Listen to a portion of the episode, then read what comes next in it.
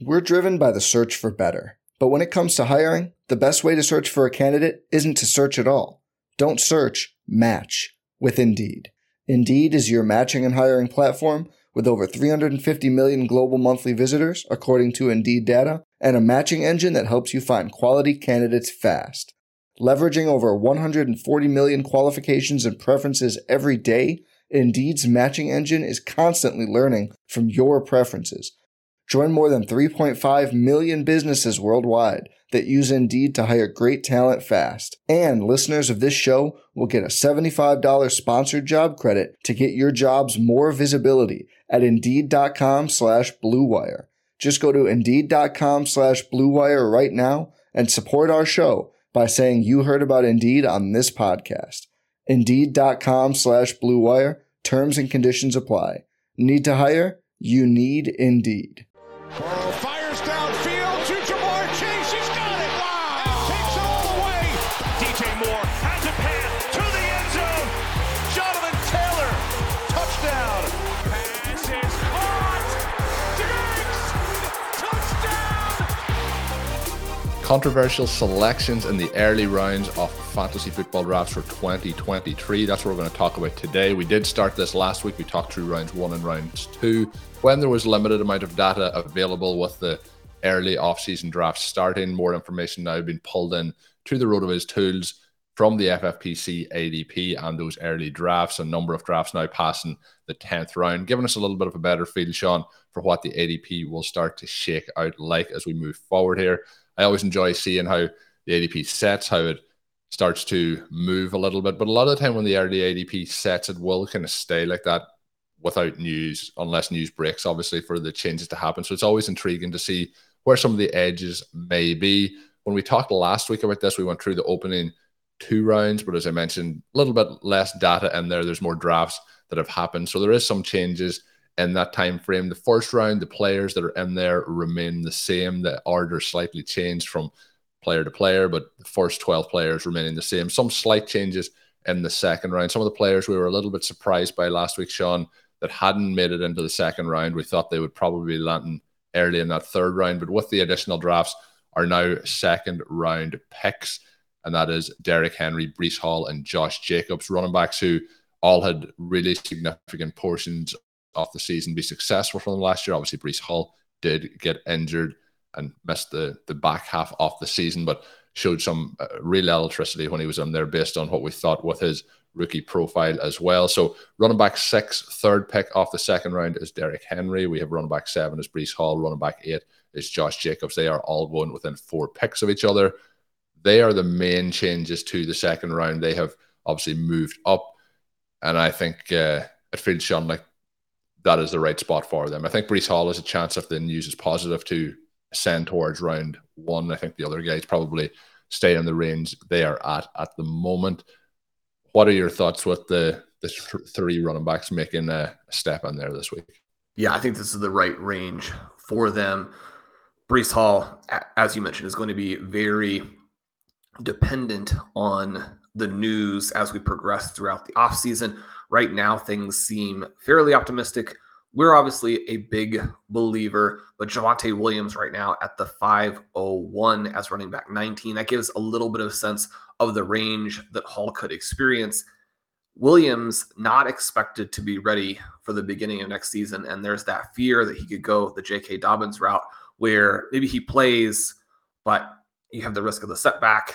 Dobbins obviously has most of his season wiped out in 2022, even though in the handful of plays that he got, he looked like an absolute star. So that's kind of the concern with Hall. He could really bounce around. Anytime that he's lower, we'll probably take some shots on him. The, the tricky part is that he's going to be lower at the points where it's going to feel like there's more risk. But as you go through the offseason, maybe lower your cost basis by actually taking a little bit of that risk.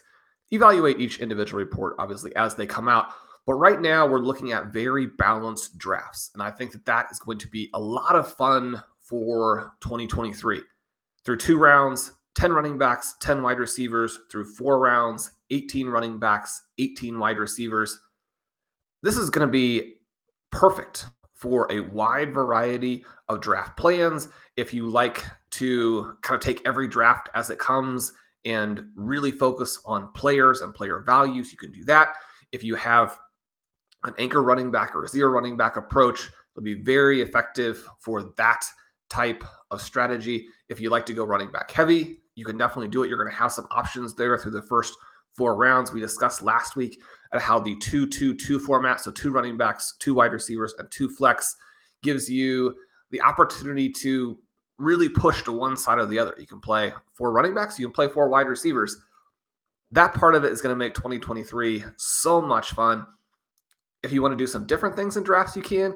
If you want to start to plant your flag and say, this is the approach for 2023, or this is my approach, this is how you win, you can do that. And then one of the great things about fantasy football is we'll see who's right.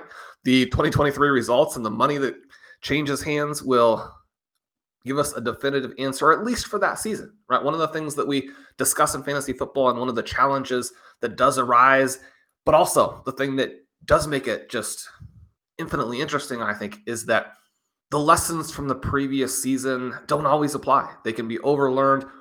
We found out what happened in 2022, and, and there's going to be a lot to go over from that as we progress through the offseason. But just because it worked in 2022 doesn't mean it'll work in 2023 the results for 2023 don't give us a sense of maybe what's going to work in 2024, but I think this is perfect in terms of early ADP, the ranges the players are going in, the mix of positions early. And Colin, we're going to have a lot to say about tight end and quarterback as well. It sets up so nicely for early drafts to be so much fun. And that's why we're doing this, right? I mean, obviously, we want to win. We'd love to hit big and make some money, but this is for fun. And these ADPs right now are perfect for enjoying the draft process. Yeah, there's a lot of fun in here, and a couple of things that you mentioned there, particularly on the Breece Hall side of things. I think part of the reason there's such an advantage of being on the ADP journey from the very, very beginning through to draft season is when it gets to a stage when you're in August into September, you're so comfortable where all these players are going, where they have been, what the process has been throughout the season. And I think anyone that's listening to these shows, Sean, as we record them, you know, late January, early February into March, they're going to have an edge when it comes to their drafts when it's into crunch time in, in August, September. And like we've seen throughout the, the playoffs, the different contests that are available on different websites like the FFPC or Underdog, they're filling up all the time. Those drafts are happening right now. And that there's another thing that makes it just so much fun is you can get in, test your skills against those different players. The other part you mentioned is the balance. Last week when we talked about those opening two rounds, Sean, it was 13 wide receivers to seven running backs. And I was thinking maybe there is going to be an overreaction here to the success that some of the zero RB teams that we talked about and some of the big contests this year had. But thankfully, we've through those opening 10 rounds, it's getting pretty balanced along the way. So that is also positive for us. That's going to hopefully give us a little bit of an edge as we work through our process this offseason as well. Moving into round three, Sean Tee Higgins was somebody we touched on last week. He was at the back end of round two. He is the First pick now, wide receiver 11. In the third round, Travis Etienne, running back 11, second pick. The player I want to talk about first, though, is the third pick of the second round. It is Garrett Wilson. Obviously, a lot of questions around, you know, who his quarterback will be entering this year. The early ADP suggests, you know, faith in his talent, faith in his ability, and also probably faith that the Jets are going to do something that's going to be an upgrade on Zach Wilson as the quarterback. So it's going to be interesting to see how that develops. If somebody like, you know, certain reports with potential of maybe an Aaron Rodgers going there, what would they do in the draft? I think it makes it very interesting. But Wilson is somebody that we banged the table quite hard for last year in terms of trying to get him on our rosters as a rookie, entering his second year. Hopefully, we'll see a potential second year leap from him. He is one of those talents. If if we get a solid quarterback play and that second year leap happens, the, the ceiling here is extremely high for Garrett Wilson. I think the 303 is a very fair spot, and him ascending into that mid second round, I, I, think, is something that we may see throughout the offseason. It's going to be a challenge. You look at these early ADPs, and the players that we hit on most obviously would be guys like Breece Hall, even though his season is wiped out. I mean, you can't control that portion of it.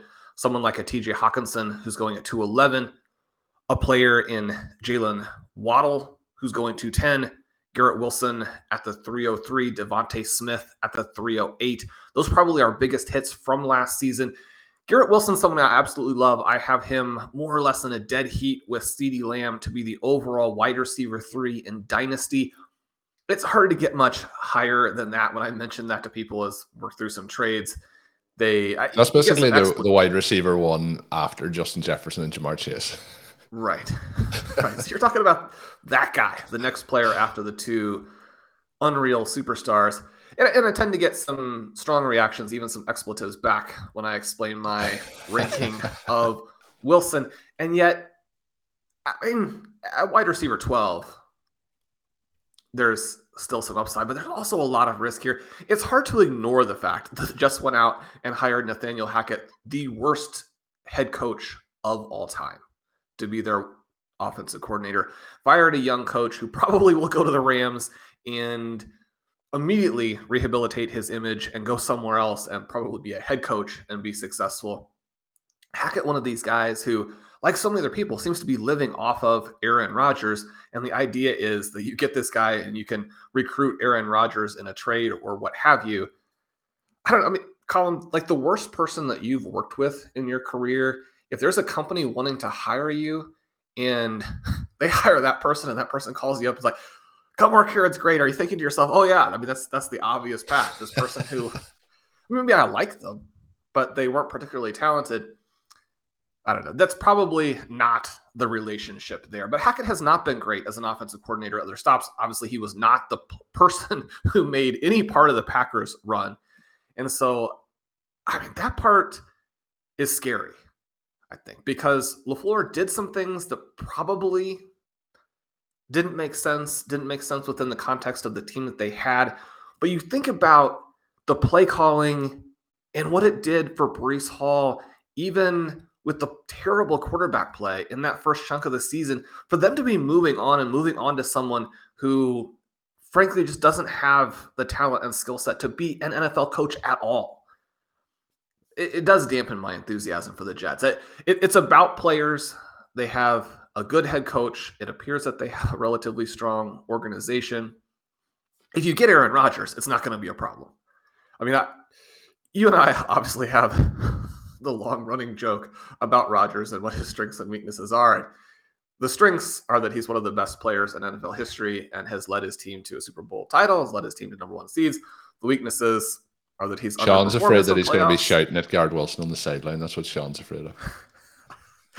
I don't think so. I mean, you know that the first time that he misses it too, Garrett Wilson's gonna throw up his arms just like he did for Zach Wilson all the time and be like, "Old man, what's your problem? I'm wide open here. Like, don't give me the Romeo Doubs treatment. I'm not standing for that." So, yeah, the soap opera element there could be kind of fun. We're mostly joking there if he has Aaron Rodgers, he's going to put up like 1,500 yards and 15 touchdowns, and you're going to want him in the first round of drafts. If he has almost anyone else of the potential available quarterbacks, then the 303 is maybe a little bit enthusiastic. Now, we just saw what he can do with someone who's one of the worst busts at QB ever. You're still able to generate air yards, you're still able to generate targets, you do make some big plays. I'm on the fence here because this is one of those situations that can go so far in either direction. Garrett Wilson, to my mind, is better than DJ Moore. And yet, I mean, there's a limit to what you can do when your quarterback is the level of the quarterbacks that DJ Moore has had to deal with. DJ Moore is down there at wide receiver 22 because fantasy managers don't believe that he's going to be in any better situation next year than he has been for all of this recent history. So there are some risks, there are some upsides. We love Garrett Wilson. We hope the Jets are fun in 2023. It just would be such a catastrophe from an entertainment perspective. You have Breece Hall and you have Garrett Wilson, and this offense is a train wreck. Yeah, one of the offenses. Well, obviously we were in on the Jets last year as well, but we did a lot of talk last year about the Detroit Lions and you know how they would work with Jared Goff and how the pieces had been built around it. And the, the quarterback was kind of the final piece but with Jared Goff there there was a chance that he would be able to support all those. It feels like the way the Jets have drafted over the last couple of years pr- pretty strong in terms of on the skill position side of things. I like a Garrett Wilson entering the second year. We already talked about Breece Hall entering the second year. I, I do think if we get a, a quarterback that can you know at least not drag the offense down. I think that uh, they could be kind of the, the exciting jump through this year that has that really leap forward as an offense. Moving forward, though, Sean, Joe Mixon running back 12. Between uh, on each side of him, we have Patrick Mahomes, we have Jalen Hurts. The other quarterback that was off the board in the late second round was Josh Allen. So three quarterbacks in those opening two rounds. Then D'Andre Swift, you mentioned DeVonta Smith, George Kittle, who has had a, a little bit of a, a renaissance to the end of the season. Potentially wasn't healthy at the start of the season. Tight end four, Deebo Samuel, his teammate, wide receiver 14. Najee Harris, who we talked about last year or last week, thinking he was vastly overvalued as the RB5 last week. Obviously, a little bit more data in there. RB14, second last pick off the third round. The player, Shawn, though, probably to talk about in this range when we are talking about running backs is Rhamondre Stevenson. He is running back 15, and that feels really fair. I think he could be higher at the running back position, but when we look at the names in front of him, I would take him over Najee Harris, certainly. But D'Andre Swift, Joe Mixon, Travis Etienne, I, I think that they're all in kind of a, a tier there together. Um, I'd probably put Nick Chubb potentially in that tier as well. He was the last pick of the second round. So Stevenson at, at running back 15, last pick of the third round. His season last year, I think, deserves that. And I think we can still see his role progress and his opportunities in that offense. Again, we talked about how the Jets had some struggles for everything that the Patriots were able to do and how they, you know, were able to almost make it into the, the playoffs there at the end. I do think there was a number of issues from play calling to I think you're a little bit more forgiving on Mac Jones than I am, but I think there is a, a much there's a certain limitation that, that that offense presents with him at quarterback. So you're already down on Mac Jones. That was going to be my not already down, but just justifiably not. I was never up. I think is the thing. I've always been kind of at this level. So he's fine, but he's he's fine. Like he's brings. I remember last year, Sean, we drafted, and you, I think the line was you don't get up at two o'clock in the morning, which was the time we were drafting to draft Jimmy Garoppolo, and I feel similar to Mac Jones. So Mac Jones again, uh, someone I'm going to pitch for our dynasty team. So we'll see if I can get Colin on board with that. You look at some of the players being drafted in this range. Nick Chubb averaged 13.3 expected points per game this season.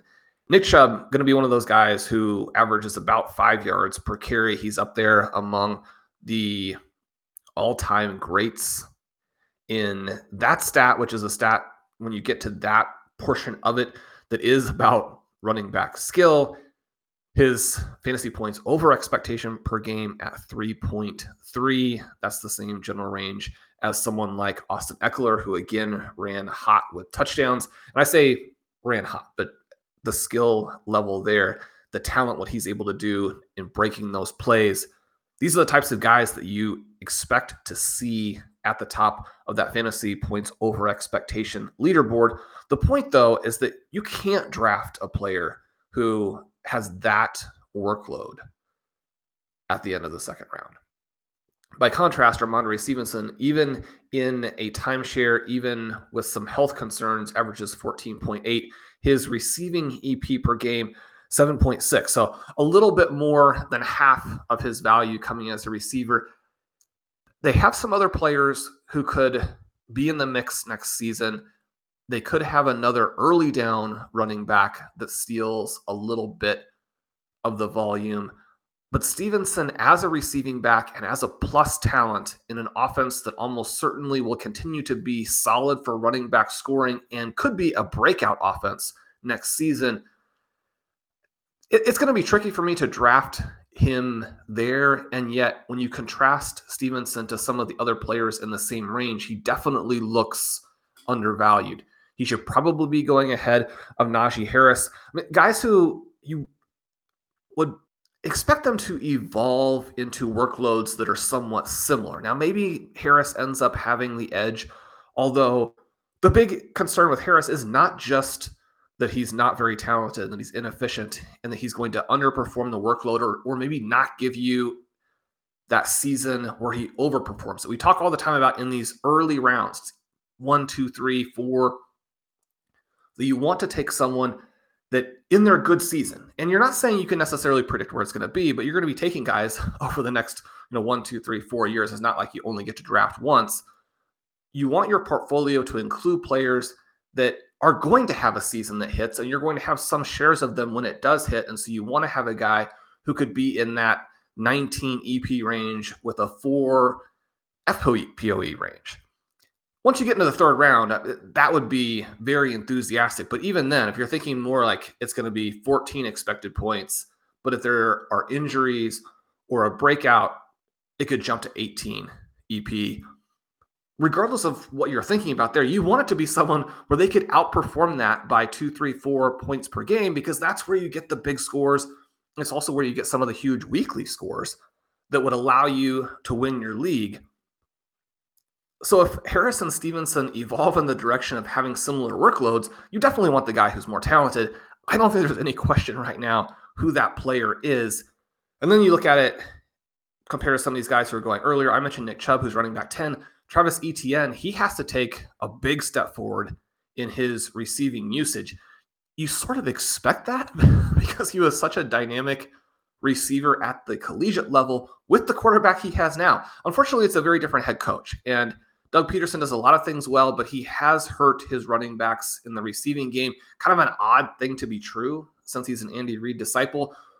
But Etienne has some concerns at that price. Joe Mixon just wildly overdrafted.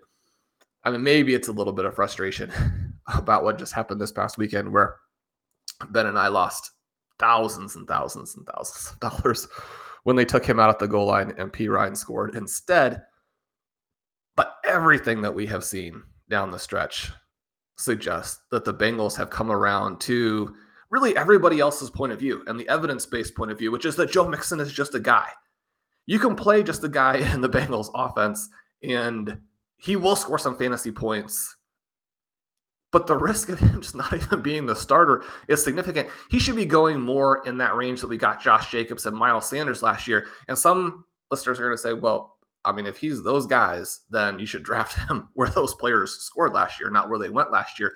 But the problem is the Josh Jacobs and Miles Sanders were actually, from an evidence based perspective and an objective perspective, that's where they should have gone. The fact that they hit 99th percentile outcomes doesn't mean that their actual draft costs weren't appropriate based on the information that we had at that time.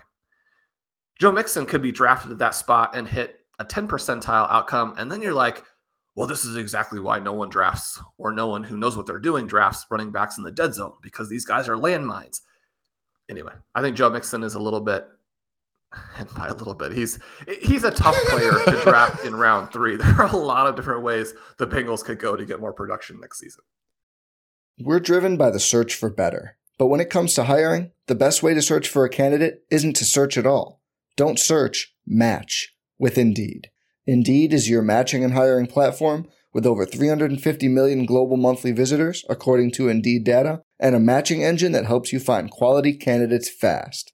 Leveraging over 140 million qualifications and preferences every day, Indeed's matching engine is constantly learning from your preferences Join more than 3.5 million businesses worldwide that use Indeed to hire great talent fast. And listeners of this show will get a $75 sponsored job credit to get your jobs more visibility at Indeed.com slash BlueWire. Just go to Indeed.com slash BlueWire right now and support our show by saying you heard about Indeed on this podcast. Indeed.com slash BlueWire. Terms and conditions apply. Need to hire? You need Indeed. With threats to our nation waiting around every corner, adaptability is more important than ever. When conditions change without notice, quick strategic thinking is crucial. And with obstacles consistently impending, determination is essential in overcoming them. It's this willingness, decisiveness, and resilience that sets Marines apart. With our fighting spirit, we don't just fight battles, we win them. Marines are the constant our nation counts on to fight the unknown. And through adaptable problem solving, we do just that. Learn more at marines.com. So it feels like Joe Mixon will have a will not be on the draft board at all. Uh, I'm good with that, Sean, uh, for our drafts this this season. Uh, we move on though to the fourth round. Joe Joe Burrow is the first pick off the fourth round. But what I want to do here, Sean, is pair the tight ends together because tight end five and tight end six go back to back early in that fourth round. This is tight end premium as we discussed this, but the rankings in terms of the overall tight ends will likely follow suit even in non tight end premium, just not as early in the draft. But we get Kyle Pitts, we get Dallas Goedert. I mentioned a moment ago, George Kittle was tight end four in that late third round. So in the space of those kind of six, seven picks, we get three tight ends off the board. Want to pair them together. Obviously, we were drafting Kyle Pitts, Sean, in the first and second round last year. Um, George Kittle was somebody we didn't draft very much of. Dallas Goedert was somebody who I did target quite a bit, along with my other favorite tight end from last season being TJ Hockenson. So Goedert, Pitts, Kittle, I think are all interesting.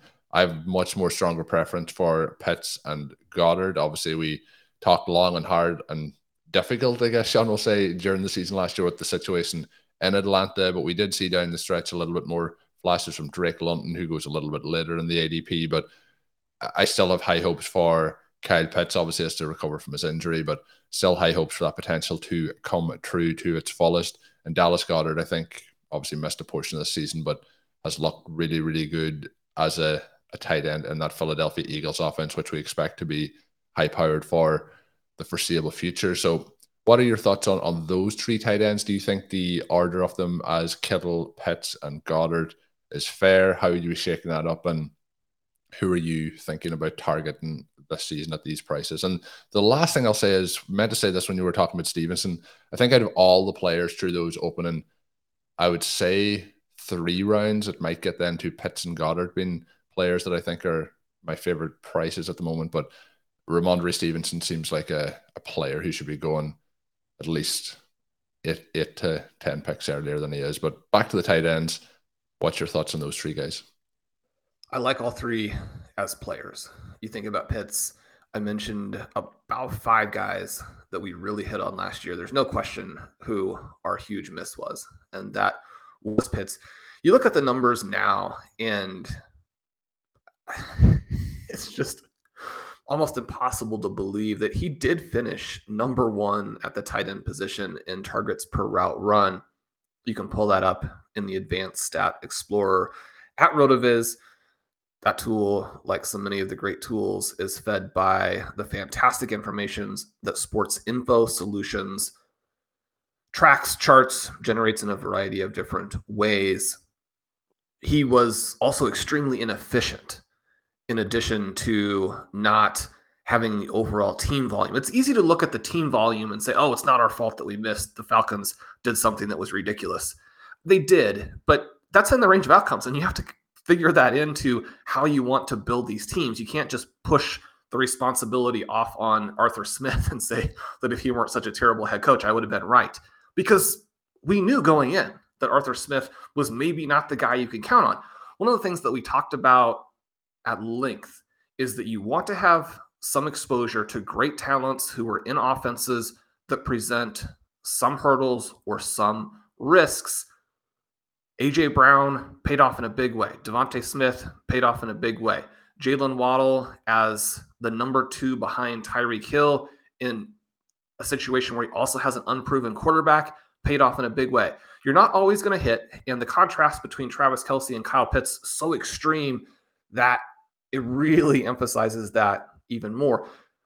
As we look forward, the fact that Pitts was also extremely inefficient is something that you have to at least consider on him a little bit. Now, Marcus Mariota didn't help him, but Pitts did not play well. That doesn't eliminate who he is in terms of what he did in 2020 in college, what he did in 2021 as a rookie, where he was historically productive. But it is something that you have to think about a little bit because now we have two things that we have to get over. You have whatever his issues are, you have the fact that he may simply just not be as good as Drake London, even though he had such a fantastic rookie year, partly because there wasn't a lot of target competition. I mean, that part factors in as well. But if he is the number two behind Drake London and the quarterback is still terrible, the coach evidently still going to be Arthur Smith. So you have quite a few risks. I'm okay missing on elite tight ends if there are other players that you simply like better. Elite tight end has been a big foundation piece for us. Travis Kelce, a huge weapon this past year, and teams that went Kelce Mahomes did extremely well. So this is yet another season where the results themselves tell you that that star tight end can be the difference between having tournament winning upside and just having a good team. So I'm not saying I'm, I'm off of these guys as a group or off of taking that shot and wanting to have almost an extra starting position on your roster. But the price for George Kittle, with all of the uncertainty in terms of him specifically, some of the injuries he's had, the fact that he is maybe not the same guy, and the stats pretty strongly suggest he's not the same guy that he was two, three years ago. With Dallas Goedert, I mean, that offense, you think about what's happened in the two playoff games. 2023 could present a scenario where the Eagles are so good that they blow everybody out and they just have almost no passing volume in the second half of games. Kyle Pitts, the risks are obvious. I'm going to be sprinkling some of these guys in. I think that you have to have some Goedert. I think Pitts could fall from this spot, and you have to have some Pitts. But I don't think that any of these players are a must draft. Yeah, and I think it's going to be interesting again when we start to get to the point of discussing how you would set up your you know, draft board, which players you're trying to get, and then how those teams would fit together. I think it will become very interesting looking through these rounds. And some of the players then going in the fourth round who would be in competition for that selection. DeAndre Hopkins obviously was a lot lower than this last year based on the suspension, but is back. Hopefully, he'll be healthy. But he is a year older, and I was a little bit surprised to see him as high as the wide receiver 15. That is in the fourth pick off the fourth round. Then DK Metcalf, Chris Olave. Then we get Tony Pollard, Dalvin Cook, Aaron Jones, and a kind of a, a, running back area where there's some question marks is where this comes up. We're not going to get into the fifth round today, but you mentioned Javonte Williams. He is the first pick of the fifth round. So some question marks around the, the running backs in this range. Obviously, Pollard with the injury and the contract situation. Dalvin Cook dropping down. Probably one of the most significant drops along with Kyle Pitts from 2022 ADP, going from the first round down to the late fourth for him. Then we get Aaron Jones, Lamar Jackson. We'll see what happens with his contract situation. Then we get Chris Godwin. Then we get Justin Herbert. So that is six quarterbacks off the board through those opening four rounds 18 wide receivers, 18 running backs, and the six tight ends. Sean, looking through those players that I mentioned, any of them that stand out as a, a surprise to you? Any of them that stand out as at that price being prime targets at this moment in time?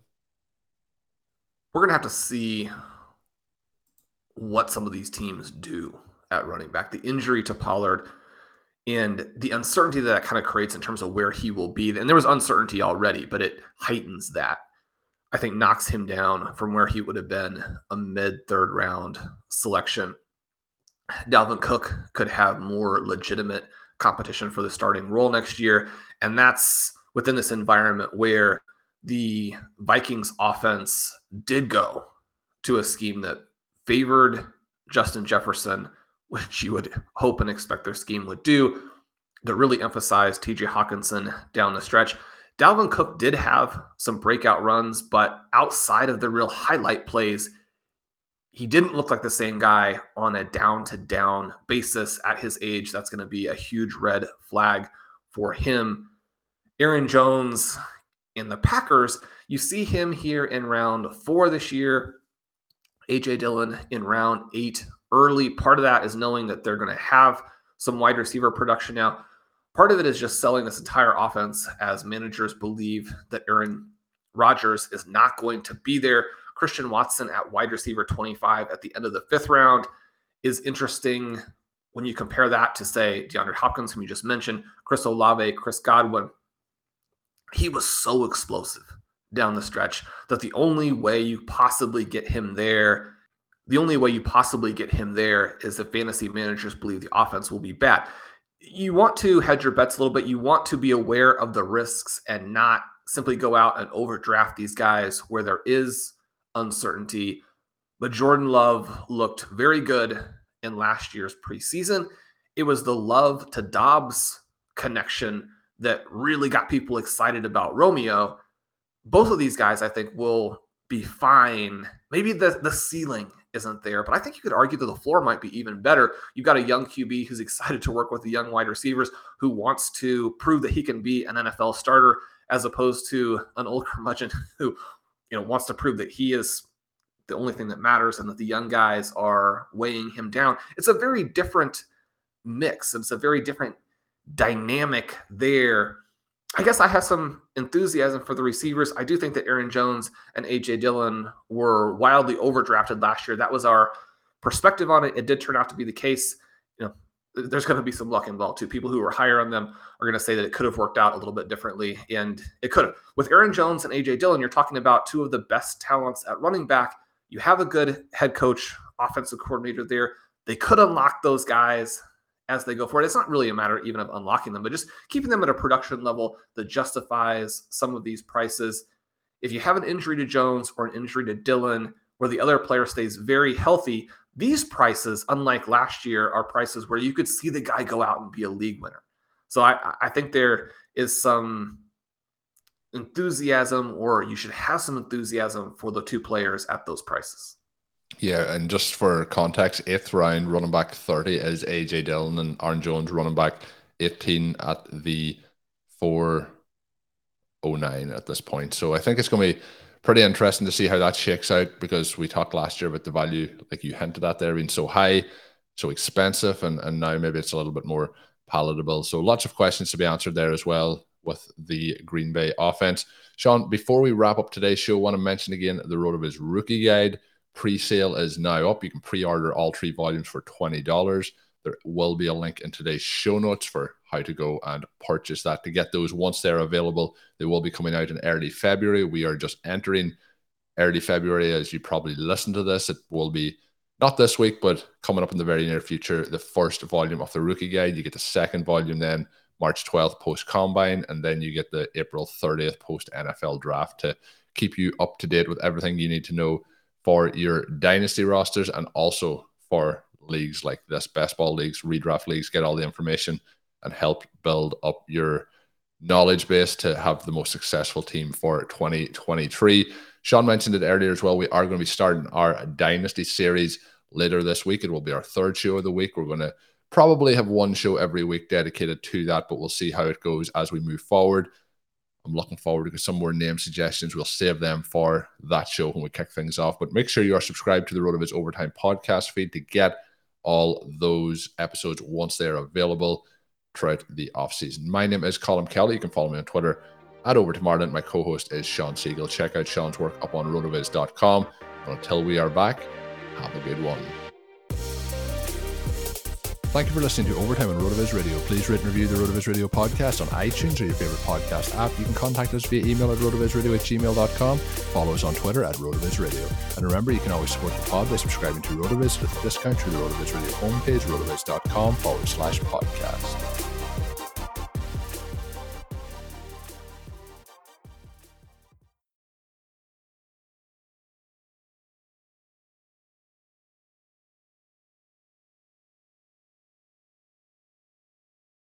If you own a vehicle with less than 200,000 miles and have an auto warranty about to expire or no warranty coverage at all, listen up. CarShield has a low-cost month-to-month vehicle protection plan that covers more parts than ever. Visit carshield.com/audio to find out how you could pay almost nothing for covered auto repairs. Drivers who activate this vehicle protection today will also receive free roadside assistance, free towing, and car rental options at no additional cost. Get your free quote today at carshield.com/audio. That's carshield.com/audio.